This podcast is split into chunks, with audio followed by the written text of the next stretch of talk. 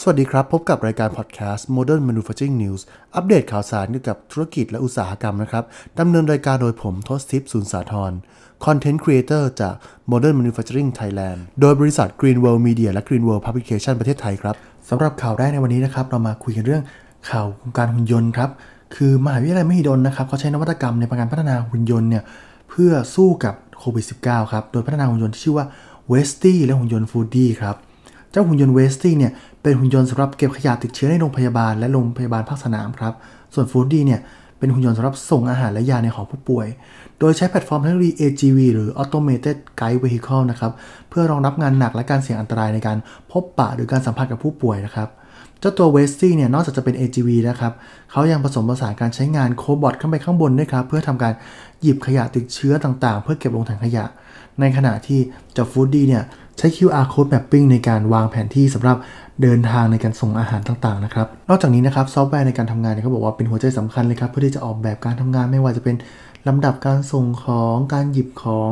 การ mapping ต่างๆเนี่ยเขาออกแบบให้ใช้งานร่วมกับระบบคาราคุริได้ด้วยครับ โดยผลลัพธ์ที่คาดหวังครับสำหรับเจ้าเวสตี้เนี่ยคาดว่าจะลดการติดเชื้อของบุคลากรเนี่ยได้ประมาณ 50%ครับจากการที่ไม่ต้องหยิบขยะไปทิ้งเองนะครับ และสำหรับเจ้าฟูดดี้เนี่ยเขาคาดว่าจะสามารถ รับส่งอาหารไปยังห้องผู้ป่วยได้ประมาณ 200 คน ซึ่งเป็นทั้งการเอาอาหารไปส่งและนำอาหารกลับมาครับผม เรายังคงอยู่กับหุ่นยนต์นะครับ ก็คือเขาบอกว่าตอนนี้ที่สิงคโปร์เนี่ยมีการใช้งานหุ่นยนต์สปอตซึ่งเป็นหุ่นยนต์สี่ขาจาก Boston Dynamics เนี่ยในการเฝ้าระวังฝูงชนเมื่ออยู่ในพื้นที่สาธารณะครับ เพื่อควบคุมดูแลให้เกิด social distancing อย่างมีประสิทธิภาพ โดยเจ้าหุ่นยนต์เนี่ยจะเข้าไปเตือนคนที่อยู่ในระยะที่ใกล้กันเกินกว่ากำหนดครับทำให้ตรงนี้ไม่ต้องใช้แรงงานคนหรือไม่ต้องใช้บุคลากรในการ เตือนหรือการสอดส่องครับทำให้ตรงนี้สามารถใช้งานได้ตลอดเวลาทั้งวัน 24 ชั่วโมง แล้วก็สามารถทำงานได้อย่างมีประสิทธิภาพด้วยครับ ต่อต่อไปนะครับมาจาก True ครับ True Digital Solution เปิดตัว True Digital Robocall โซลูชันหุ่นยนต์อัจฉริยะครบวงจรนะครับ ชูจุดเด่นสมองกลที่ทำงานด้วยระบบปฏิบัติการอัจฉริยะ มาพร้อมกับหุ่นยนต์หลากหลายประเภทที่สามารถรองรับได้ทุกรูปแบบความต้องการของภาคธุรกิจ เสริมความแข็งแกร่งของบริการเหล่านี้ด้วยพันธมิตรในระบบนิเวศของกลุ่ม True ครับ แล้วก็ประสานเทคโนโลยีไม่ว่าจะเป็น IoT AI Blockchain Data Analytics และ Cyber Security เข้าด้วยกัน เขาบอกว่าในหลายอุตสาหกรรมนะครับมีการนำหุ่นยนต์เข้ามาทำงานร่วมกับมนุษย์ครับเราอาจจะคุ้นชินในสิ่งที่เรียกว่า Cobot หรือ Collaborative Robot ครับ โดย Tool เนี่ยได้ประสานความร่วมมือกับ Cloudmind ซึ่งพัฒนาหุ่นยนต์ Cloud AI เนี่ยมาเป็น solution หุ่นยนต์อัจฉริยะพร้อมให้บริการเชิงพาณิชย์ครั้งแรกในรูปแบบ Robot as a Service หรือระบบสมัครสมาชิกครับ โดยคิดค่าใช้จ่ายตามจริงในการใช้งานนะครับทำให้มีความยืดหยุ่นในการรูปแบบการใช้งานต่างๆ ตามความต้องการ แล้วก็ช่วยประหยัดเวลาและค่าใช้จ่ายด้วยครับ โดยหุ่นยนต์หลักๆ จะมีดังนี้ครับ อันดับแรกนะครับ เป็นหุ่นยนต์คลาวด์สำหรับการต้อนรับและบริการข้อมูลครับ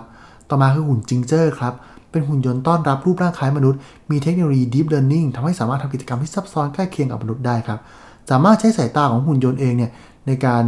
เล็งเพื่อหยิบจับสิ่งของช่วยเปิดประตูต่างๆ ต่อมาคือหุ่นยนต์เพปเปอร์เป็นหุ่นยนต์ต้อนรับนะครับที่สามารถได้ยินเสียงแม้ที่ผู้คนพลุกพ่านครับด้วยระบบไมค์ตัดเสียงทำให้สามารถโต้ตอบได้อย่างแม่นยำยิ่งขึ้นครับ มีฐานข้อมูลที่รองรับการประมวลภาษามนุษย์ทำให้สามารถสนทนาได้ในหลากหลายหัวข้ออย่างเป็นธรรมชาติและแม่นยำต่อมานะครับคือหุ่นยนต์คลาวด์สำหรับฆ่าเชื้อและความสะอาดครับสามารถล้างทำความสะอาดและพ่นน้ำยาฆ่าเชื้อได้หลากหลายพื้นผิวอันดับต่อมาคือหุ่นยนต์คลาวด์สำหรับการส่งเอกสารและพัสดุภัณฑ์สามารถออกแบบเส้นทางได้ด้วยตนเอง สั่งงานด้วยเสียง แล้วก็สามารถส่งเอกสารและพัสดุภัณฑ์ที่ต้องการเนี่ย ไม่ว่าจะเป็นพัสดุภัณฑ์ที่มีความอ่อนไหวพวกนี้สามารถส่งมอบได้อย่างดีเลยครับ ต่อมาคือหุ่นยนต์คลาวด์สำหรับตรวจการและการวัดสภาพแวดล้อมโดยใช้ IoT และเซ็นเซอร์ครับสามารถระบุใบหน้าเลขทะเบียนรถ พร้อมกับตรวจจับสิ่งต่าง ๆ ได้อย่างหลากหลาย ไม่ว่าจะเป็นอุณหภูมิก๊าซความร้อน ปริมาณฝุ่น PM 2.5 ต่อมานะครับคือหุ่นยนต์คลาวด์ในรูปแบบของ Virtual ครับเป็นหุ่นยนต์ให้บริการเชิงลึกได้ในทุกภาษา สามารถนำไปติดตั้งและใช้งานผ่านจอภาพป้ายอิเล็กทรอนิกส์แท็บเล็ตโดยสามารถปรับเปลี่ยนไปได้ของหุ่นยนต์ได้หลากหลายตามความต้องการครับ สุดท้ายนะครับคือหุ่นยนต์คลาวด์ในรูปแบบหมวกอัจฉริยะครับ เป็นหมวกหุ่นยนต์ผู้ช่วยฉุกเฉิน ที่มาพร้อมระบบลดเสียงรบกวนรอบข้างไมโครโฟน กล้องวิดีโอ อินเตอร์คอมและ GPS ทำงานแบบเรียลไทม์เพื่อให้การช่วยเหลือเนี่ยเกิดขึ้นได้อย่างรวดเร็วแม่นยำและลดข้อจำกัดด้านพื้นที่และสภาพแวดล้อมการใช้งานครับผมข่าวต่อมาครับเป็นข่าวจากการ์ทเนอร์ครับเขาบอกว่าการ์ทเนอร์เนี่ยคาดการณ์พิษโควิด -19 ส่งผลให้การใช้จ่ายไอทีทั่วโลกดิ่งลง 8%ในปี 2563 นี่ครับ การ์ทเนอร์คาดการณ์แนวโน้มการเติบโตของมูลค่าการใช้จ่ายไอทีทั่วโลกเนี่ยเขาบอกว่ามีผลกระทบจากมาตรการต่างๆของรัฐบาลเพื่อสู้กับโคโรนาไวรัสซึ่งกำลังส่งผลต่อการใช้จ่ายของสินค้าและบริการเทคโนโลยีทั่วโลกสำหรับประเทศไทยนะครับการ์ทเนอร์คาดการณ์แนวโน้มการใช้จ่ายด้านเทคโนโลยีประเทศไทยเนี่ยจะเติบโตลดลงถึง 9.3%ครับคิดเป็นมูลค่าราว 6.49 แสนล้านบาทในปีพศ 2513 นะครับ ถือเป็นการลดต่ำครั้งใหญ่ที่สุด ของอุปกรณ์ตลาด device ครับ ไม่ว่าจะเป็น PC แท็บเล็ตสมาร์ทโฟน รวมถึงเทคโนโลยี Data Center ต่าง ๆ ครับ เขาบอกว่า Data Center เนี่ยลดลง 17.9%ซอฟต์แวร์ระดับองค์กรลดลง 3.6%อุปกรณ์ device ลดลง 18.1%บริการทางด้านไอทีลดลง 6.7%และบริการด้านการสื่อสารลดลง 5.9%ครับข่าวสุดท้ายนะครับมาจาก Oxford Business Group ครับเขาบอกว่าภายหลังโควิด -19 นะครับ ตลาดเกิดใหม่เนี่ยจะเป็นตลาดหลักในการที่ ถูกย้ายการฐานการผลิตมาจากประเทศจีนครับ จากวิกฤตการไวรัสโคโรนาระบาดนะครับทำให้เราเห็นว่าพอทุกอย่างไปกระจุกอยู่ที่จีนเนี่ยเวลาเกิดปัญหาขึ้นสายการผลิตทั้งโลกเนี่ยเกิดการช็อตครับทำให้ไม่สามารถผลิตของได้ทัน แม้กระทั่งว่าพอปัจจุบันเนี่ยแม้ประเทศจีนเริ่มจะดีขึ้นแล้ว และอาจจะเข้าสู่ไวรัสเฟสสองแต่ในขณะเดียวกันเนี่ยประเทศที่เป็นคู่ค้าต่างๆ ก็